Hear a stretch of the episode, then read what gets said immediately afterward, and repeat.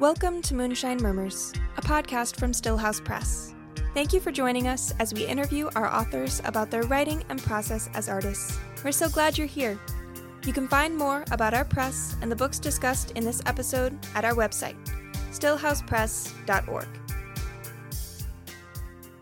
Hello, everyone, and welcome to the second episode of the Moonshine Murmurs podcast from Stillhouse Press and Watershed Lit. I'm here with Latif Askia Ba, a poet who I've had the pleasure of getting to know by serving as the managing editor for his newest full length poetry collection from Stillhouse Press, a publishing house emerging from the George Mason University Creative Writing MFA program. The collection, titled The Machine Code of a Bleeding Moon, introduces us to the mind of the poet, to his preoccupations, his fascinations, and even his traumas. In the process, we begin to understand more of Latif's experience and to grasp his brilliance as well. First, let me give you a little background. Latif Askia is a poet with choreic cerebral palsy from Brooklyn, New York. He's currently an MFA candidate at Columbia University and is the print poetry editor for the Columbia Journal's 61st issue. He's also an author at Stillhouse Press, who published his first full length collection, The Machine Code of a Bleeding Moon, in September 2022. He was the first place winner of the Perceptions Writing and Art Contest, judged by Sheila Black in 2021, and the second place winner of the Iris N. Spencer Award in 2020. His debut collection, Wet Monasteries, a chapbook, was published by Alien Buddha Press in 2019. Now let's open up the floor to, for Latif, who is going to read his first poem. Thank you, Tommy. I'm glad to be here. Um, my first poem that I'll read is called Discharge. Um, I'm going to read the first part and the, the final part of the poem. And this phone is a erasure of my postpartum hospital records. Discharge, Part 1. Baby boy in bimbo, 4 kilograms, pale, floppy, born, given persistently less than HR through a peripheral IV, one at one minute and one at five minutes. HR less than no respiratory effort. Cardiac compression 60 intubated 60 chest compressions 1900 hours starting to increase ppv via et 60 cc HR admitted to the NICU for perfusion.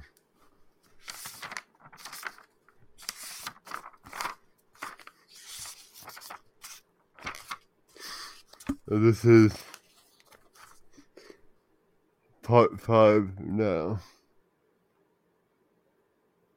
As you know, his head circumference is growing Latif, a seven-week-old infant, presumed perinatal asphyxia compounded by neonatal seizures and acute tuber- tubular necrosis. However, his continued poor sucking ability, his lack of a responsive smile, a few areas of concern, evaluation of spells. He deserves to be watched carefully. The pregnancy was uncomplicated, fresh asphyxia. The mother states at no time the etiology remains unknown. The parents never witnessed, but the events were described abnormal movements, bicycling, posturing. He did not awaken for feeds. Stronger and stronger, he moves his arms and legs symmetrically. These seizures very floppy and lethargic, achieving developmental milestones. With respect to personal social skills, he occasionally smiled. The parents are not sure. He preferred to look at faces. No gag for the first week. There was fetal mon- monitoring throughout. If this is a responsive smile, Latif had and was. At home, he occasionally cooed. He cried rarely, an alert and intermittently drowsy young Latif. The child was to be followed by therapy. A spontaneous smile, sleep spindles, and vortex waves. To the tuning sound of a fork, Latif stopped moving and appeared to listen. Thank you, Latif. I um I just want to start by saying that uh, this poem for me does represent in a lot of ways something that the collection is doing as a whole. Uh, we we wanted to touch on uh, the theme of identity today, and to see how uh, identity plays a role in your writing. And one of the things that this poem does that really subverts that structure that the collection is going to make use of is uh, it actually gives you the voice of somebody who is othering you, who is basically looking at you in a very it, it's not it's not inhuman, but it's very clinical. And so it it does dehumanize the subject of what's being talked about, which is you. And so one of the things that I enjoy about it is that we get to see you make the choice of what to include of this very clinical voice. I did not mean to rhyme there, but you you actually um, you give us this interesting opportunity to see that negotiation process take place, especially on the page. So I appreciate the reading, but another cool thing about this book is to be able to see these poems on the page. Um, a lot of these lines are moving back and forth. So I was curious. Um, did you make the choice to use erasure more so to make it a poem that was more possible to read? Because obviously you couldn't read the entire report. Um, but there's a lot of space in there, white space, a lot of breaks, a lot of of, of um, a use of breath. And I was wondering whether that was more so for the purpose of reading the poem aloud, or to make for an interesting experience on the page, or what were you going for there when you uh, put this poem together? Um, it, it, it definitely wasn't just that. Um, I, I, wanted people. Well, if I could give people the whole report, I don't think that would that would be helpful. It, it definitely wasn't to conserve space or anything like that. It was it was more like you said to use clinical language um, to to describe my experience, but like the the reason why I think the poem, the the words on the page move around, move around so much and have their own sort of form is because uh, I, I was trying to use the the, of the doctors and physical therapists and occupational therapists to create something new um, that that hasn't been hasn't been considered by them before. Like not that they, not that any of these people are like doing anything wrong. Um, mm-hmm. No, and and and one of the things that I really like um, is how the the thing slowly becomes more poetic. Like you start at the beginning and it feels almost like math in that we're getting a lot of numbers and recording of like not just dates but like measurements, right? But then as the poem goes on, you begin to get a little bit more of line movement that feels of like a, a more um, a more like a poem and less like a clinical report. And it's so interesting because these are still the clinician's words, but it's almost like um, you're beginning to break into the poetic language of the rest of the book. And what I like so much about it is when you get to the tuning sound of a fork, Latif stopped moving and appeared to listen. Um, you also uh, give us a little bit of an idea of what the book might try to do um, with other things, right? So with um, the influence that sound or music might have had over you, over you in a larger way. And I kind of wanted to ask, um, was that was that something that you were going for with that final line, or um, was music a big influence for you in terms of this poem or this book as a whole? I kind of wanted to just open up space for you to talk about how music uh, has played a role in your work thus far. Yeah. So going back to that line, I when I was re- I just I'll just tell you the, the full story about these medical reports. Wait, can you say can you say that one more time?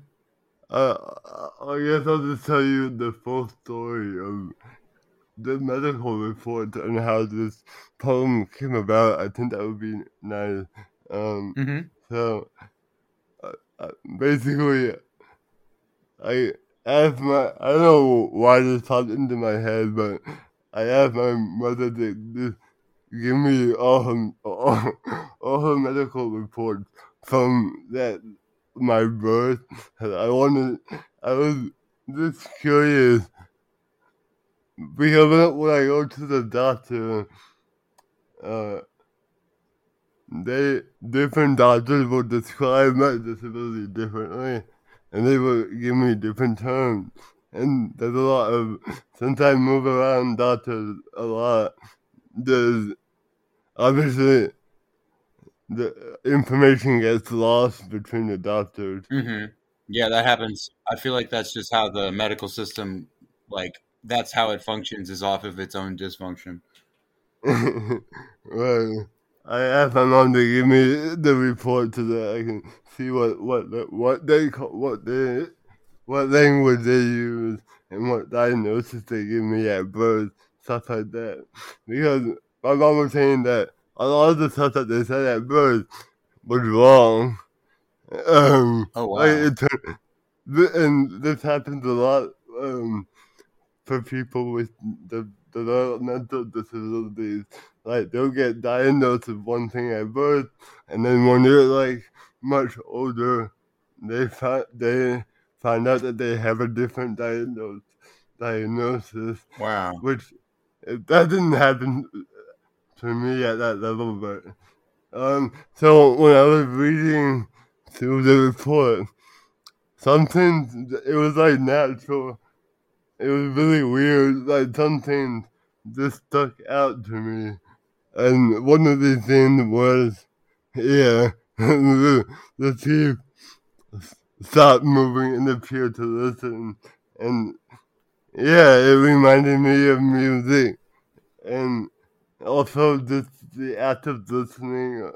Like this, this, um, in this book too is inspired by my identification with the Buddhist philosophy. So, in the in Buddhism, I think uh, specifically like Zen Buddhism, I think listening is a really important attitude. Uh, it, uh, and it's really important, I think, for poetry too, the ability to listen or moment of listening mm-hmm. where I guess the, the thing that you're listening to uh, sort of absorbs you, mm-hmm. and I I think that helps. I think that's what poetry is. So I I think that last line does a lot of different things. Yeah, I agree, and I think what's so interesting for for your response there is it shows just another layer of the book because I didn't even make that connection between uh, all the. There's a lot of Buddhism threaded throughout the book, um, and I didn't even make the connection between that and the idea of like maybe someone meditating and having some sort of sound that like helps them meditate or some sort of thing that grounds them or whatever. Like I didn't even think Yeah. about that aspect of it, but that's another side side of it because you know um, I think developing the skill of listening is just so important. And as a poet, it's like it's not only our skill, but it's also our torment. Like we we can't forget anything, so it's like it finds their way into our poems. Um, And uh, the thing about that about that line that I just noticed is the it says Latif stopped moving, which I thought was really interesting. Um, one of my one of the uh, I guess characteristics of my disability that I have a, a, a lot of involuntary movement, and you could probably hear it actually mhm. while I while, while I'm speaking right now. Um, It's it's My- it's vague. Like uh, one of the ways it manifests. if you don't mind us talking about it, one of the ways that it manifests, because I've worked with you quite a bit, you know, over Zoom, over the phone. Um, it, it manifests in your breath. Like I Right. kind of hear your sort of. Um, it's like a subtle kind of like breathing that's happening beneath the larger breaths that you take. Um, yeah, and and it's never you know it's it's it's certainly not um like hard to uh to like parse out um when you're you know actually trying to like say something versus when it's something that's that's uh just happening because you can't control it but what's so interesting is um when when you're recording you don't hear it much um so i don't think i don't think it's too big of a deal um and and honestly, going off of that though, how has your experience been doing readings? Because as someone with a disability, you have a unique set of circumstances that you have to overcome if you want to do a reading, right? Like with Zoom, that's okay, but then if you're on camera, that's another thing you have to approach.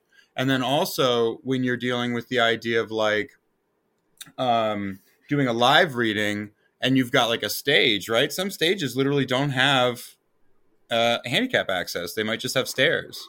Um, so like how do, how have you had to deal with that thus far and how are you like planning on having to address those things in the future?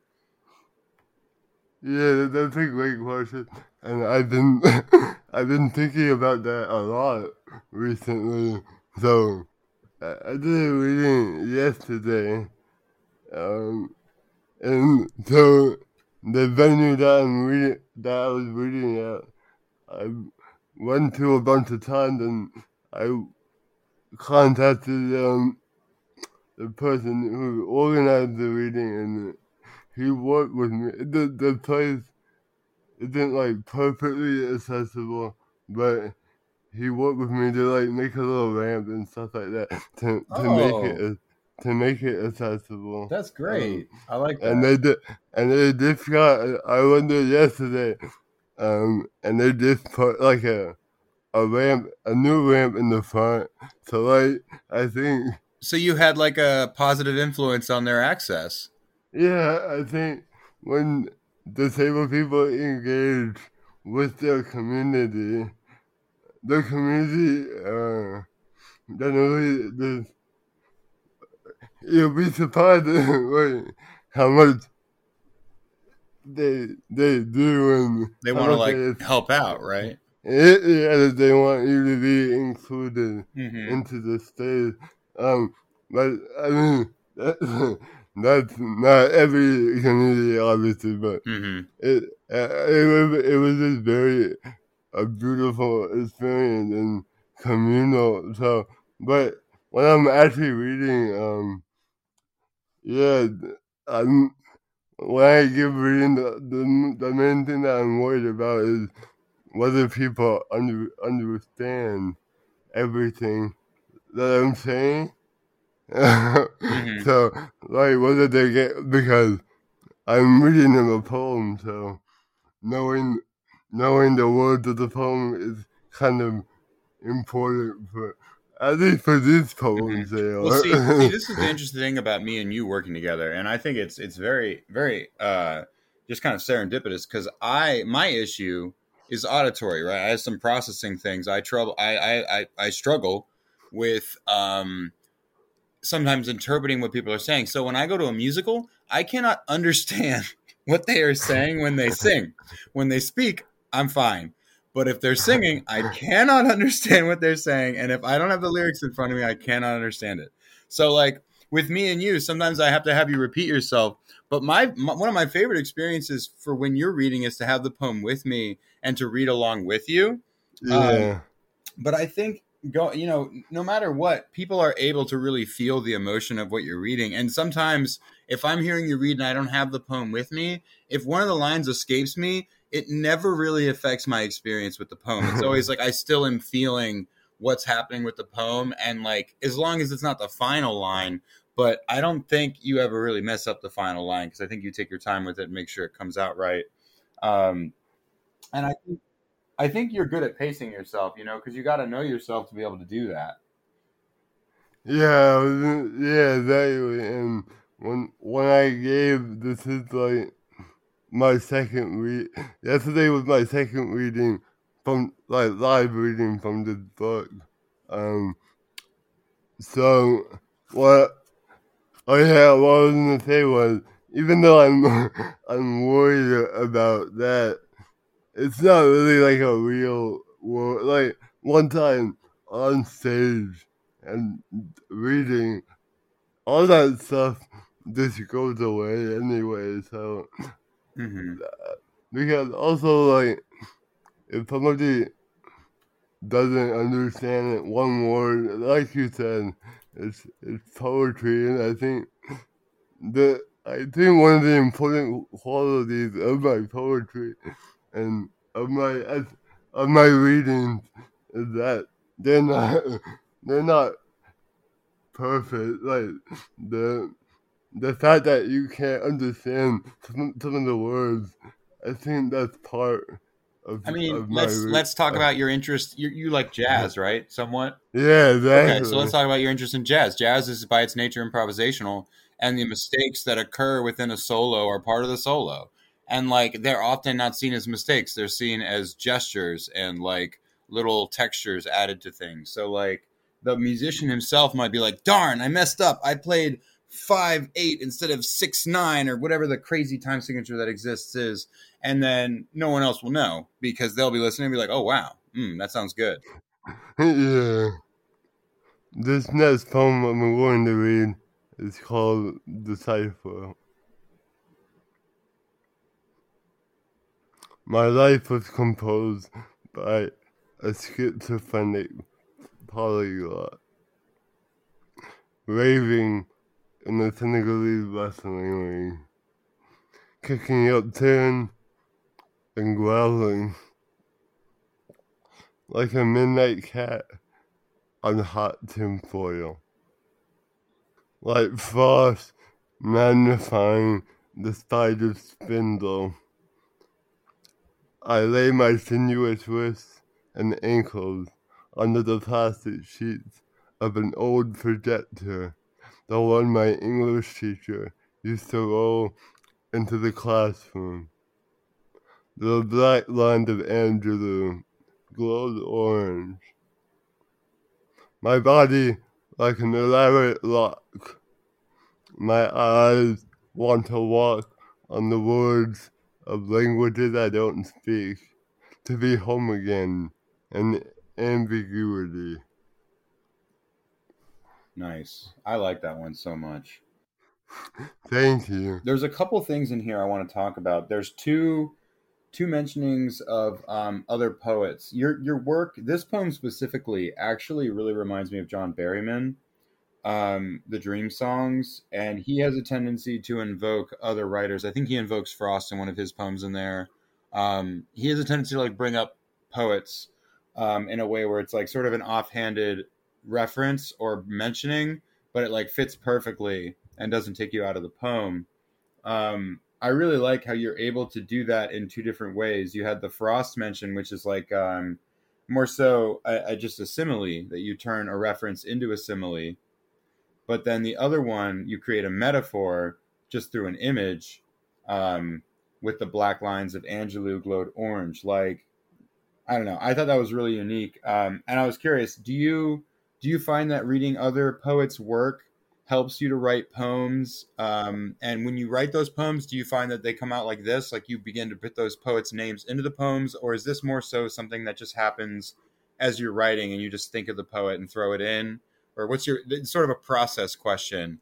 Uh, when you go to write a poem, like how does that um, that influence from other poets take place? Yeah, these are all like attached to specific memories of like encountering these poets through through teachers.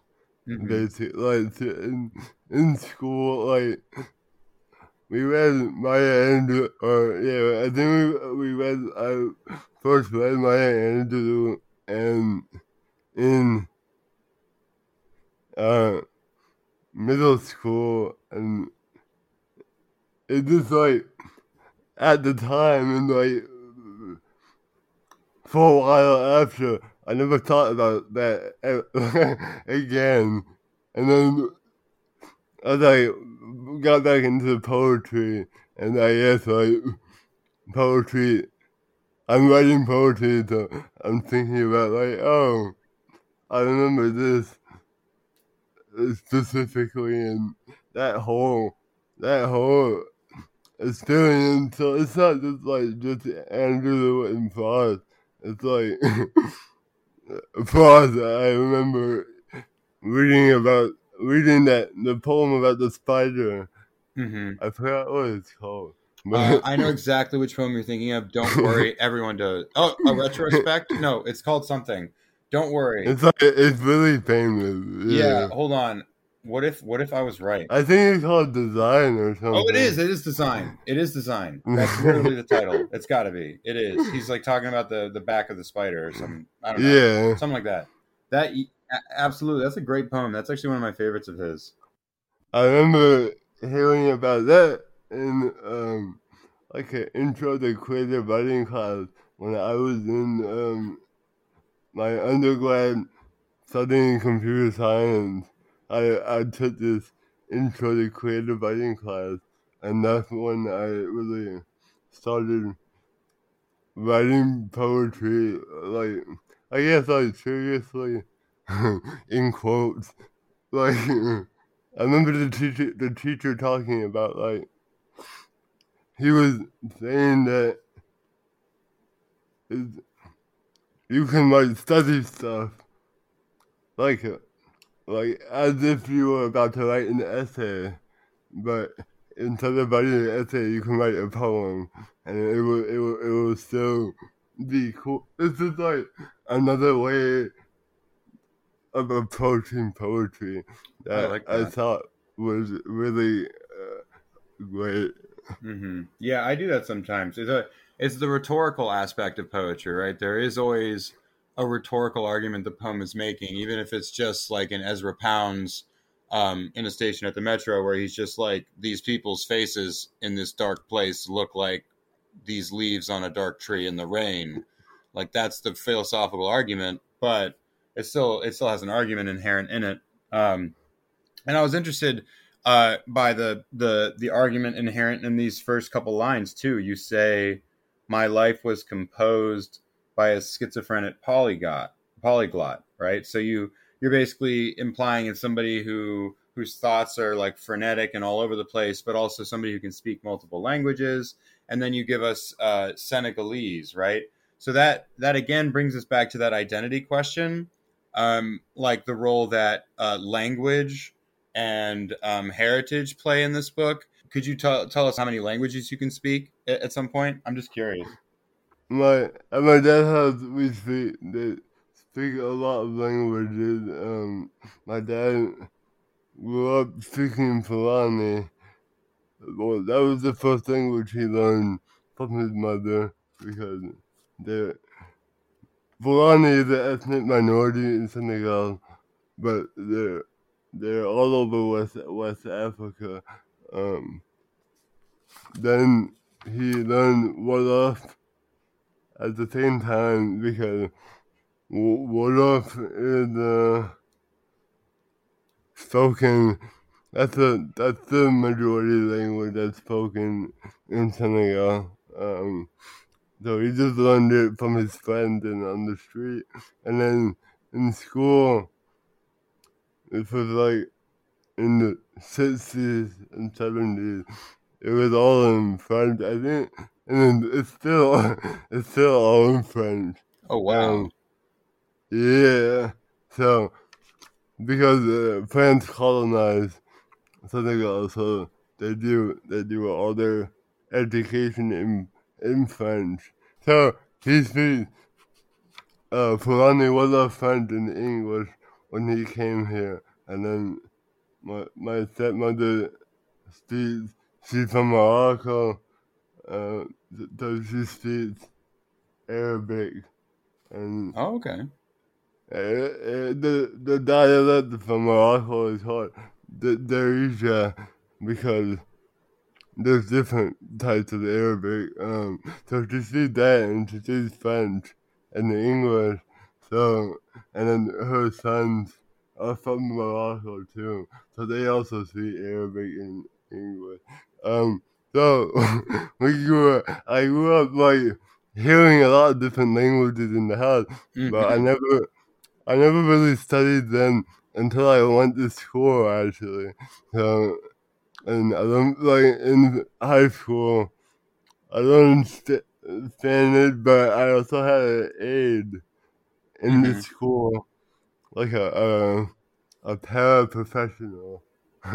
they Mhm. called them in New York. Um, that and he was Puerto Rican, though he spoke Spanish, so that was that really got me interested in Spanish and like especially Caribbean Latin like Latinx culture. Um, so I I don't speak fluently. I don't speak fluently any other language than the English, but um, I learned a lot of Spanish and I love Spanish. Um, and then I learned French basically through through like the YouTube and stuff. Really? I did wa- wa- watching videos and like uh, reading books, and now at Columbia, like I consumed, I guess I consumed enough French to like be conversational. Mhm. Um, and my dad speaks French, so and when we have relatives over, I can sort of like say hello and stuff. So, but now in, at Columbia, I'm doing a lot of translation work in, from French to English, which it, it was really helpful. And I think that even though I don't speak uh, Spanish or French fluently, like it definitely influenced my my poetry. Oh, for sure. I mean, there's no escaping it. The set poem is called On Blindness. A meander. The little ep- ep- epigraph um, from the Odyssey, translated by Robert Fitzgerald. The choir soon came, leading that man of song, whom the muse cherished. By her gift, he knew the good of life and evil. For she who let him sweetness made him blind.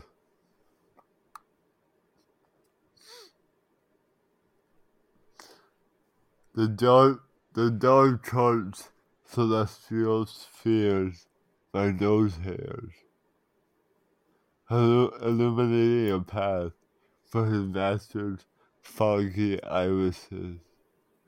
The paws tap along with cane and foot. His god named him Atlas, and he had Calypso. And she kept a man bound by seashell and cave sets. I first heard this story in high school.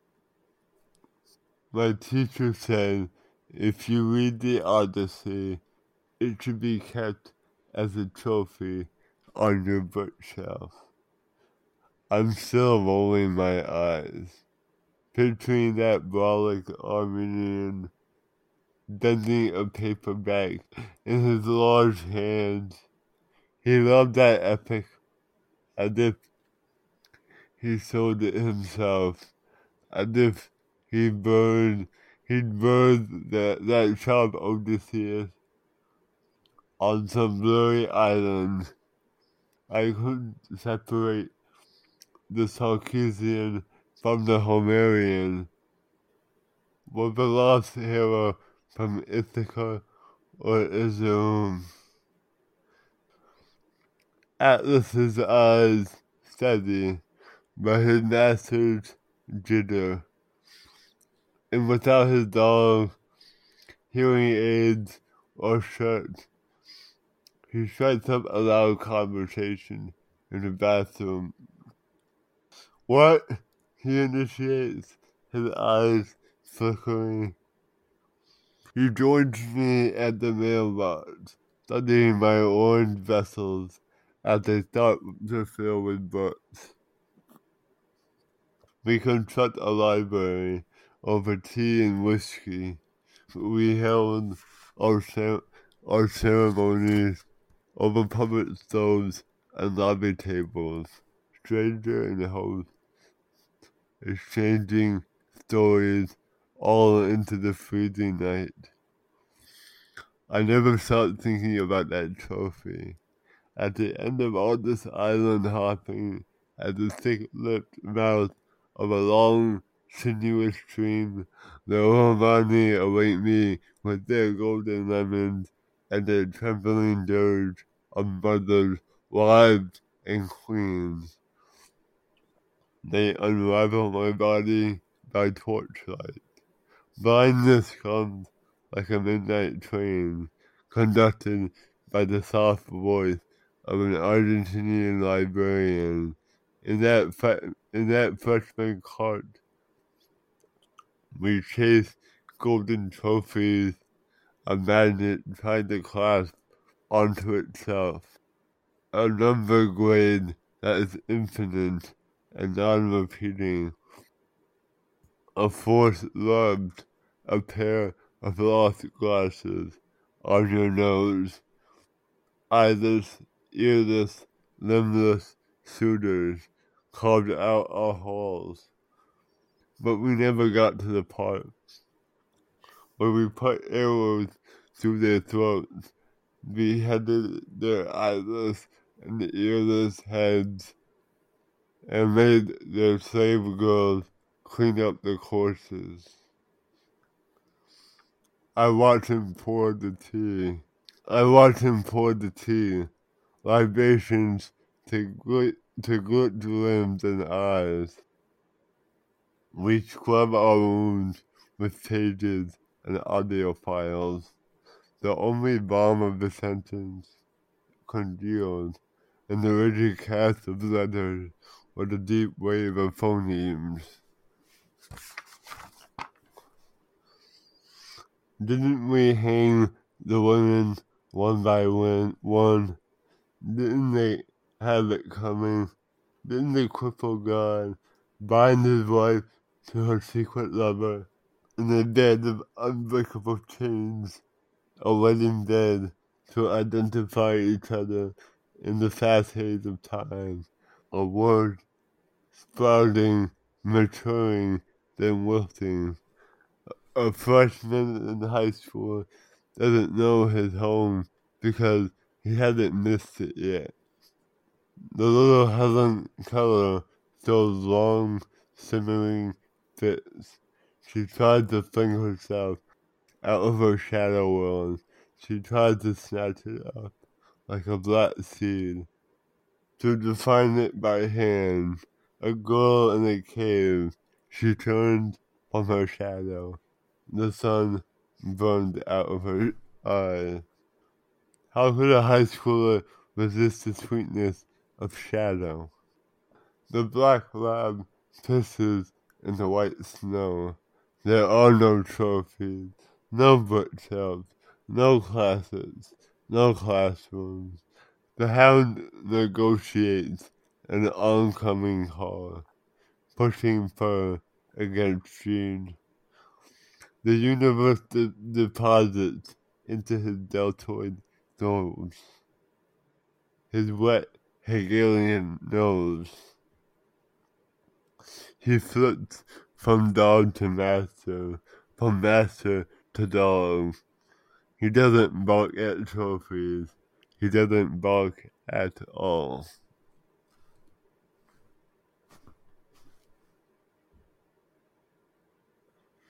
Wow.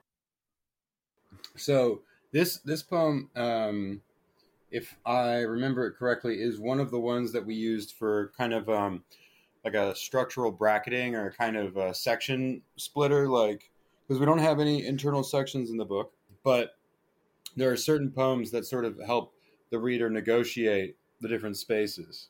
So for me, I um I wanted to talk to you about the role of the dog, right? We have a dog that gets brought in at the beginning, and the dog comes back in the end.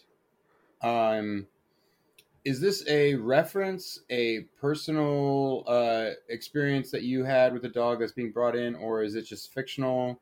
Um, I, I, I was so taken by the way that you interwove all of this stuff with like Greek mythology and with like uh, classical literature. Um, it's it's very much of the vein of like a high school class, what you would talk about, but the way you bring it all in is very elaborate and and um, so I am interested. Uh, what does this fascination with Greek culture, or like I guess with Greek literature, um, did that happen when you were in high school, or did it happen more so later on, and you're like thinking back to it and being like, "Wow, that was really valuable," or what do you think? Yeah, so the the poem is about my friend Hunter, who I met in undergrad, who is uh, deafblind, and he uses a, a service dog named Atlas, who is a black lab, a beautiful black lab. He's retired now. The dog is retired, not not Hunter. Um, Just so okay, so that has thrown me for a whole loop because I thought that all this was Greek stuff. So I'm thinking Atlas, the one who holds up the sky, but that that crosses over too because this dog is sort of like very important to this person and sort of does hold up this guy in a symbolic way. So that's I did not make that connection. he named him so well. Atlas is also a map. Yeah, right. That's so perfect.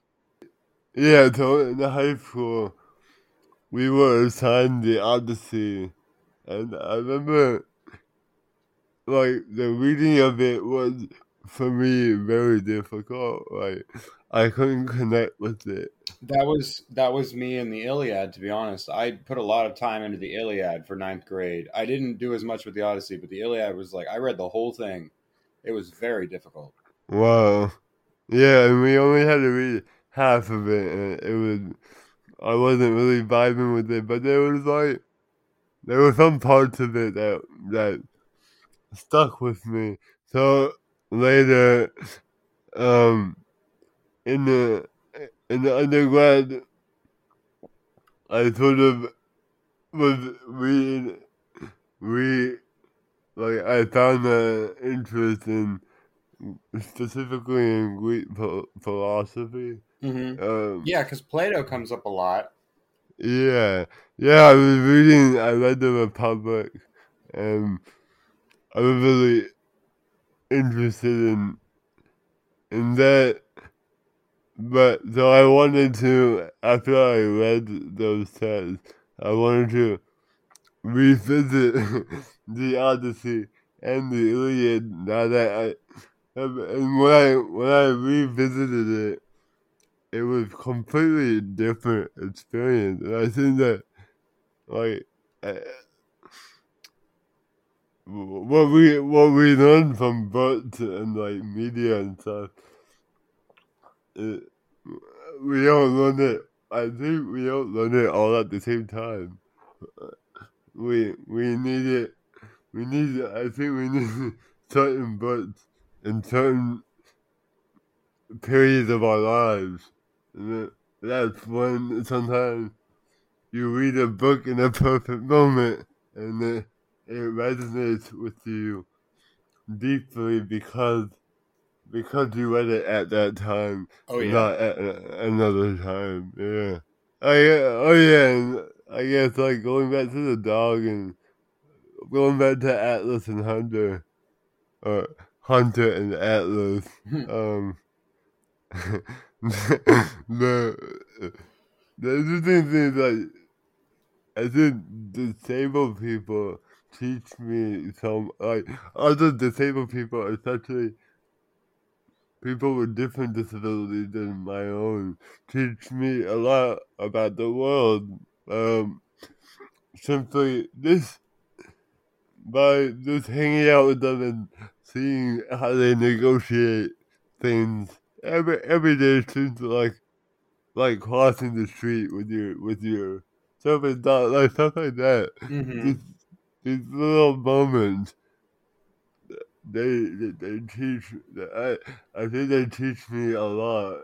Um hmm And that goes back to what you were saying about the importance of disability in community spaces and in communities in general. Is that yeah. when there's more visibility to it, there's actually more access for sympathy and for uh, support for people who might not even know that these things are going on at all, who don't see it every day, um, like that venue, who might not have known that you needed uh, that a stairwell would, or that a ramp would be needed beyond a stairwell for their for their stage or whatever. Um, Right, with that, I think there's two levels. The, the fact that the obviously the government itself should be setting standards and uh, like encouraging people, making it easy. yeah, there should be some sort of incentive for people to do things like Yeah, that. You should make exactly. money if you do that. And then the other side is individually, people should be getting out into the community and de- demanding that that it be accessible, even Mhm. though it's not fair. I I shouldn't have to do that, but Mhm. sometimes you have to do you have to do you have to make it better for the people that comes after you or, whatever. And you yeah. also have to represent people who might not be able to right speak up for themselves, right? Like there there's there's a certain subset of disabled people who don't even have the opportunity to do that. Like they can't Right. they wouldn't be able to represent themselves in a protest format like our country asks them to, which in and of itself is ableist because you can't like you need to be able to have a voice even if you have a disability for your citizenship and then that doesn't even become prioritized because our government is so concerned with money and stuff. They're, they're more like, "Oh, well, won't we lose money if we do that?" Well, why would we, you know, so I think it is really important. I'm glad that you uh, are choosing to really engage with this sort of thing and sort of bring it to light. Um, so, speaking of light, could we maybe um, could we transition to uh, the next poem, uh, "A Lake on the Way Home," which I think, as as far as poems go in this collection, um, "A Lake on the Way Home" um, definitely has a soft spot in my heart, just because I think it as far as poems go, stands out. It's a little shorter, and also it's a little bit more, um, a little bit less like your other poems. It stands out. It's it's um, what's the word? Unique uh, in the collection. So the next two poems I'm gonna read because they appear. Um, they're actually the two poems before the last poem, um, and they appear side to side on the side by side in the book. So I'm gonna read one after the other. The first one is called "A Lake on the Way Home." The still lake, the sky before darkening. In that oval abyss, clouds or swimming geese. So clear, so plain, nature looks in the mirror. The next poem is called A Poet's Commentary on the Heart Sutra. A woman kneels down in a small art gallery to tie my sneaker. So let's talk about form in these two poems.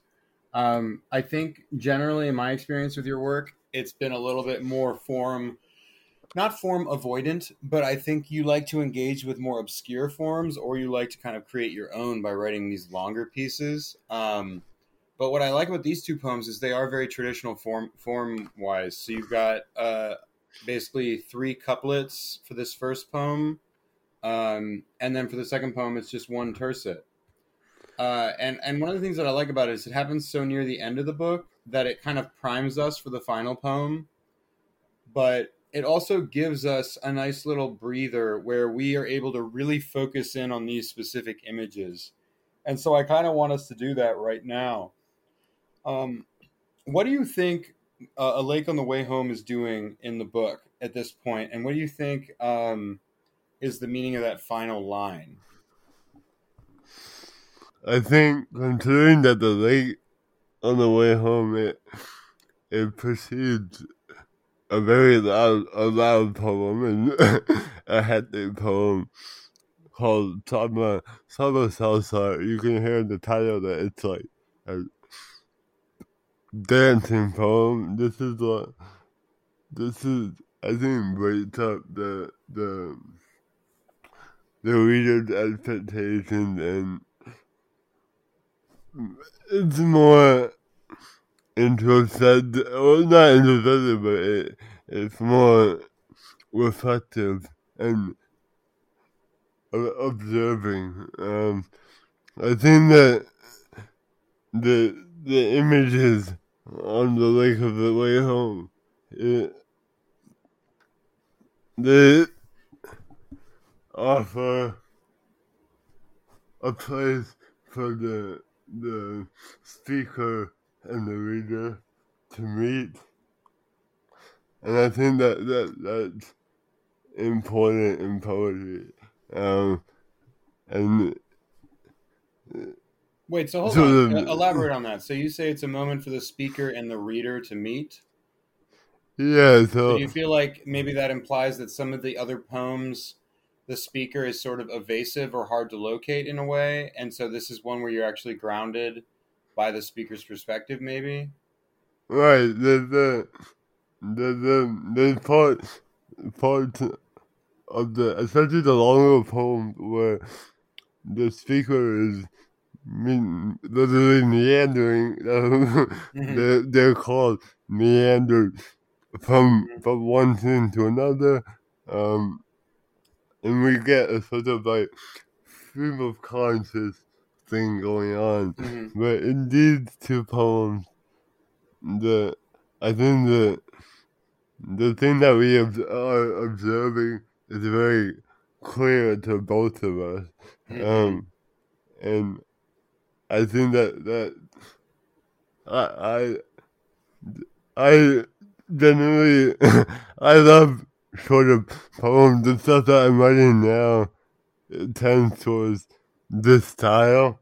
Um, so these are some of my favorite poems in the collection. Um, that's that's very interesting to me. I went through a, a maximalism minimalism shift in poetry, um, because I think I was trying to write a lot and like write long poems and stuff, and then I realized like that that's it. It's exhausting in one way like every time you start a new poem, right. you can't necessarily finish it in one sitting, or you might have to revise.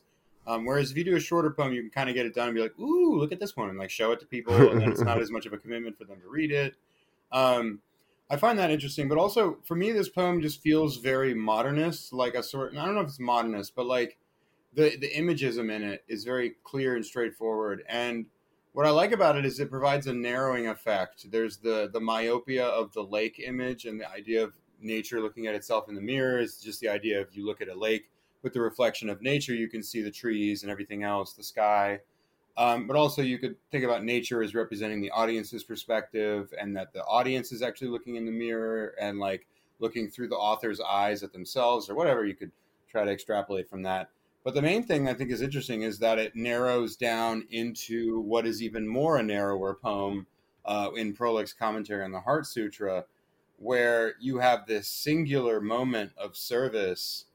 And it, it, it seems so meaningful because so much, it is meaningful because so much of the book's purpose has been devoted to talking about caregiving and people uh, helping and, and like providing aid, especially in a manner where sometimes they might not benefit that much from doing it, aside from the obvious uh, gratification you get from helping someone who's in need. But like the monetary benefit, right? Fairly limited.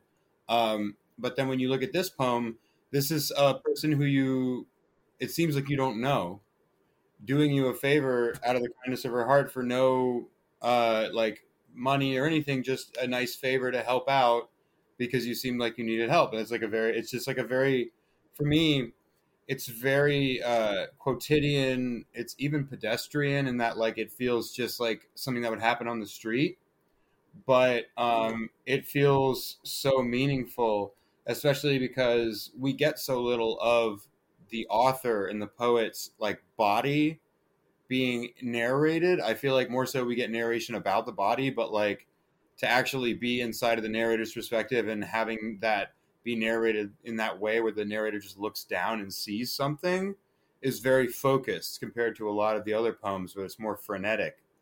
And so like this poem for me when I read it I was like, "Oh, dang." And it really um it really stuck with me because I think even if you see something like that happen and you're not involved in it, it feels very meaningful. But I it's hard to imagine how meaningful it must have felt for you or even for the woman herself who was doing it because she was like, "Oh, here's a chance for me to do something nice," you know?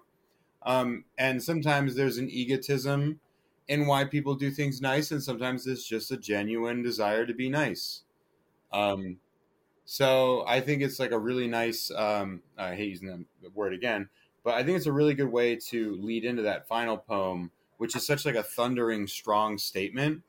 Um, too long to read on this podcast, unfortunately, but um, a really good way to like end the book with this like really kind of um, this this uh, what's the word for it? This flowing uh, stream of thought, which then reiterates the style of the book, but also comes from this clarity that you built right before it, um, almost like um, a calm before the storm.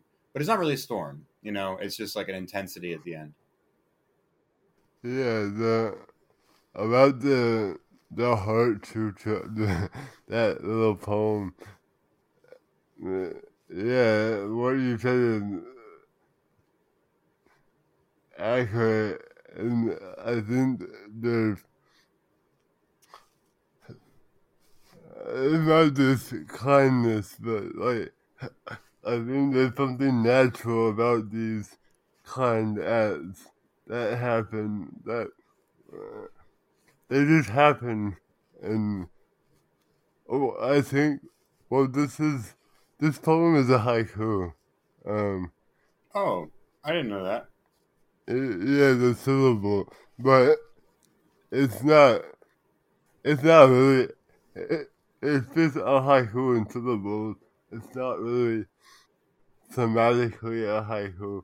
But anyway, the, I guess the point is, is that I'm really interested in this idea about when we do and acting to help somebody else that the person being helped and the person helping they sort of become ambiguous or they like blend into each other. Uh, mm-hmm. I think that's what I, I try to do here. Where there's nothing, I didn't really want to say anything about it. I just wanted to present the reader with the act itself. Mm-hmm. And then the title does a lot of that work too, to provide a little bit more context beyond just the act. And in the Heart Sutra, you have um, the famous line, form is emptiness, emptiness is form, and like I said before, the duo of the action gets dissolved in the action itself. Mm-hmm. Yeah, I mean, I think some of what's so cool about this book is you can know, like, I don't know anything about Buddhism. I know a little bit. I know about Nirvana. More, I, I know that it's more than just the name of a band. But like, for me, um, my my understanding of Buddhism beyond the more surface level things is pretty pretty brief, and I like that I can kind of read your book and know less about it and still get something out of that in where it appears in the poems. Um, whereas there are a lot of poets who are less inviting and use more reader inhibiting words and like phrases and stuff that I feel like is purposeful obfuscation. Like they're trying to make it hard to understand their poetry so that it seems more intelligent. And what I like about your poetry is it's clearly stated. It's not necessarily easy to follow. Like it's challenging work. Like you can't read this willy nilly. You got to come into it with an attitude where you're going to finish the poem. But also, that rewards the reader because it's not just high mindedness. It's high mindedness mixed with a kind of heart um, that comes through quite a bit and i feel like that is something that's often very much missing in a lot of american poetry is there's a kind of there's an intellect there's a intellectualization but i would say there's an over intellectualization and an under empathy like a kind of empathy avoidance and people are so worried about being um, sentimental and it's unfortunate that that word comes up so much in creative writing workshops like oh this feels vaguely sentimental but like when you look at the opposite end of that poetry that's completely unsentimental is sometimes really bad. So like there has to be there has to be a kind of a middle ground there. Um, and I think unfortunately a lot of programs do do kind of push too far into the other way. Yeah, I think that providers the the best thing. Oh, the thing that helped me write this book is just being playful. Um, I think that play is the best way to write. Don't take yourself seriously. Don't think. Don't think about being overly sentimental or what. Just, just write. And I think that the the, the core of this book is me just saying, okay, I'm gonna sit down and write, write a river poem I don't know what that means. I don't know what that is, but I'm, I'm about to find out right now. Mm-hmm. Through yeah, through writing. Okay, this next poem is called Bájalo. I sat on the floor of my walk-in shower. My aide turned on the bath, but couldn't get the water to come out of the shower head. I see, I see. She kept trying to turn the handle. No, no. At all. At all. I pointed to the golden ring at the mouth of the bath faucet. Bájalo. Her hand kept going back up to the handle. Warm water coursing down brown tile. I laughed. The Latin phonemes sweet on my tongue. After four years, the woods had left me like a pueblo, swallowed by seaweed and sand. I dug up dead grammar, my shovel cutting through decaying limbs. I held up my hand which shook in Tolkien incantations. Dame el mano. She gave me hers, and I guided it by spasm to the golden head of the faucet. She pulled it down, the water stopped, her eyes widened, then calmed, the water poured from above. Then she thanked me. I don't know why. Nice.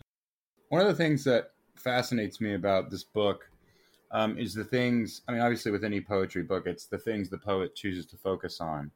Um, I'm noticing uh, the the identity stuff. It's not just internal; it's external too. You you try to give visibility to the identity of the people who are are acting as helpers to you, as aides, as uh, medical professionals, whatever. I know you can't really give visibility to that first poem where you have the voice of the doctors or of the clinicians or whoever. Um, but at the same time, you still give them a voice in what they're saying. And here, you're actually giving us uh, an idea of who this aide is and also this interesting experience. Um, is there uh, is there some reason? I mean, I'm guessing there's a reason why you you you're hoping to give a little bit more of that visibility to the people who who help you out. I mean, I feel like you know we don't talk enough about the people who do that kind of work. I think it's something that often goes unseen. I mean, wh- how do you feel about that? Yeah, of, of course. Um, the people who help me create my poetry. There's no, there's no, without them, there's no poetry. Uh, they, but they literally keep me alive. So, I mean, Mhm. no, no, not just that. Um, this, I, this aide, uh, was, her name is Maria, and she was from the Dominican Republic, and I had her for like about six months. But um, so the first day I met her, she was having a difficult time understand understanding what I said in English. So I tried. Fortunately, I like. I was like, I'm, not, I'm so embarrassed of my Spanish that I was like hesitant, but I said like something in Spanish, maybe like as as a gesture to like maybe it'll be easier for for her to understand me this way, and that was like the last time we spoke English ever. Like she was like, oh, okay, and then I only like she only spoke to me in Spanish for like six months. Like That's great though. That shows that Spanish influence too. You know, like yeah, and I, Oh, I learned, but the important thing is like I get you like I learned these words in language from the people who are feeding me and helping me in the bed, and the language is infused in that, and th- that's why I say that. Uh, I mean, my age of the subject, or, or not the subject, my age, my age influenced my poetry. Not just my age, but the, my family helps me all the time. Um, so I uh, and there's this feeling of intimacy, and there's a special relationship between somebody, um, a caregiver, and the recipient of the care. Mhm, for sure. I I remember I had to take care of my grandfather um, when he was older and he was living in our home, and I remember those moments where he was totally reliant on me. I felt very protective. Like I was like, "Oh, this man needs my help. I'm gonna help him." So Yeah. like, I feel like that kind of bond of somebody who is totally dependent and somebody who has the ability to help is so like authentic and real and that's one of the things that I really like that you bring that into the book. Uh, you show that because it's something that a lot of people, I think, especially in America, don't think about. Because people in America want to have their they want to have their needs and wants tended to eh, as long as they can pay for it. Like, oh, you better do this. You better. I want this. I want that. And so they don't even understand that like it's a struggle for you to attain that care even. Like with our medical system, it's hard for you to get a caregiver consistently. You got to pay for that stuff. You got to set that up. Yeah, um, I, our medical, well, our society doesn't Yeah. that doesn't value that sort of work, um, and it's sad. I think that th- that work, providing people with care who need it, it should be well paid, well funded. It's really important. hmm Yeah, I mean, I feel like um, that should be on the same tier as we're talking about like teaching, right? Like teachers need to be paid more. So do like caregivers. Like people who are doing that kind of work, like the ground level stuff that needs to happen in any free society, like that has to happen. Like that stuff needs to be better funded. Yeah, and I think that that's a big a big theme, I guess, that I try to address in my work is that the disability or accommodating people isn't done for the person that you're accommodating, it's done for yourself. Uh, mm-hmm. And I don't, I don't think that it's a it's hard to explain that, but I think it's true, and I try to show that through poetry. Mm-hmm. Yeah, I, I wanted to thank you for for talking to us today, Latif. We don't have any more time for reading. Um, I uh, I really appreciate you you uh, being willing to do this, being willing to read the poems. Yeah, I'm glad to be here.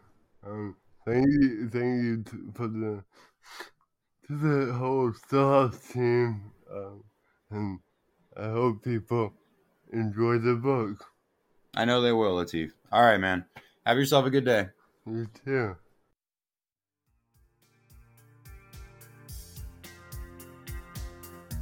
The Moonshine Murmurs podcast is produced by Stillhouse Press staff in coordination with Watershed Lit.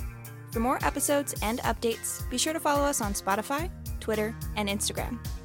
Stillhouse Press is a student led craft publisher working with George Mason University and Watershed Lit. You can find out more about Stillhouse Press and upcoming releases and events at stillhousepress.org. Thank you for listening.